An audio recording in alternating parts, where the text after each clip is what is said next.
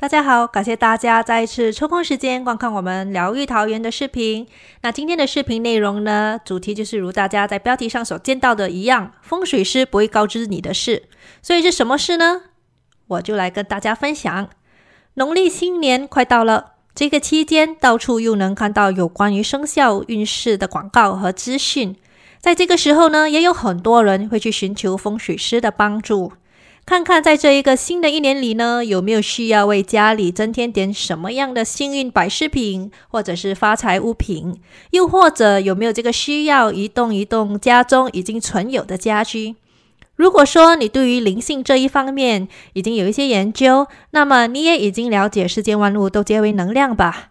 如果不知道也没有关系，你也可以去询问你的科学老师，嗯，或者我们也可以在这里了解。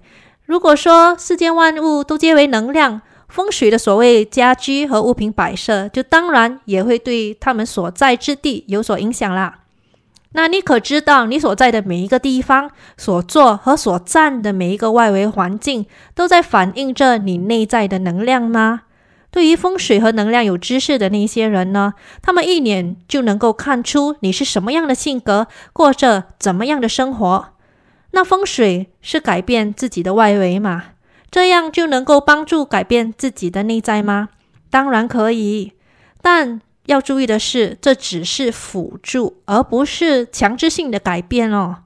因为呢，凡事都由内至外嘛。这也是为什么会有人说风水是虚假迷信，不能当真的原因，因为他们都忽略了自己的内在。举一个简单的例子吧。有一个说话经常得罪到其他人的人呢，呃，非常的困扰。他为了此事呢，想要得到好人缘嘛，所以就去寻找风水师的帮助。这个时候啊，风水师呢就建议着他不要把电视机放在家中的某一个角落。他呢也非常听从这个风水师的吩咐，也一直很注意自己，不要把电视机放在风水师口中的境地。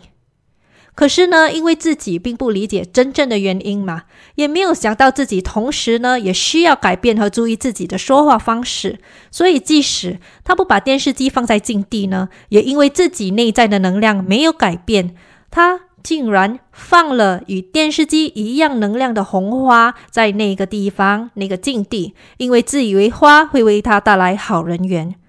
但是呢，这一些想法和自以为呢，都是来自于自己自身的能量所吸引的，因为自己不知道什么物品是什么能量嘛。而且最重要的是，因为自己自身没有改变自己自身的能量而导致的。结果呢，他还是一样，一直的在用言语去得罪到其他人。也因为这样，他以为是风水师的问题，而没有想到，其实问题是自己。其实，如果说自己有意识的改变自己的说话方式，同时听取风水师的建议呢，这个外在的能量影响是能够帮助自己内在的能量的改变的。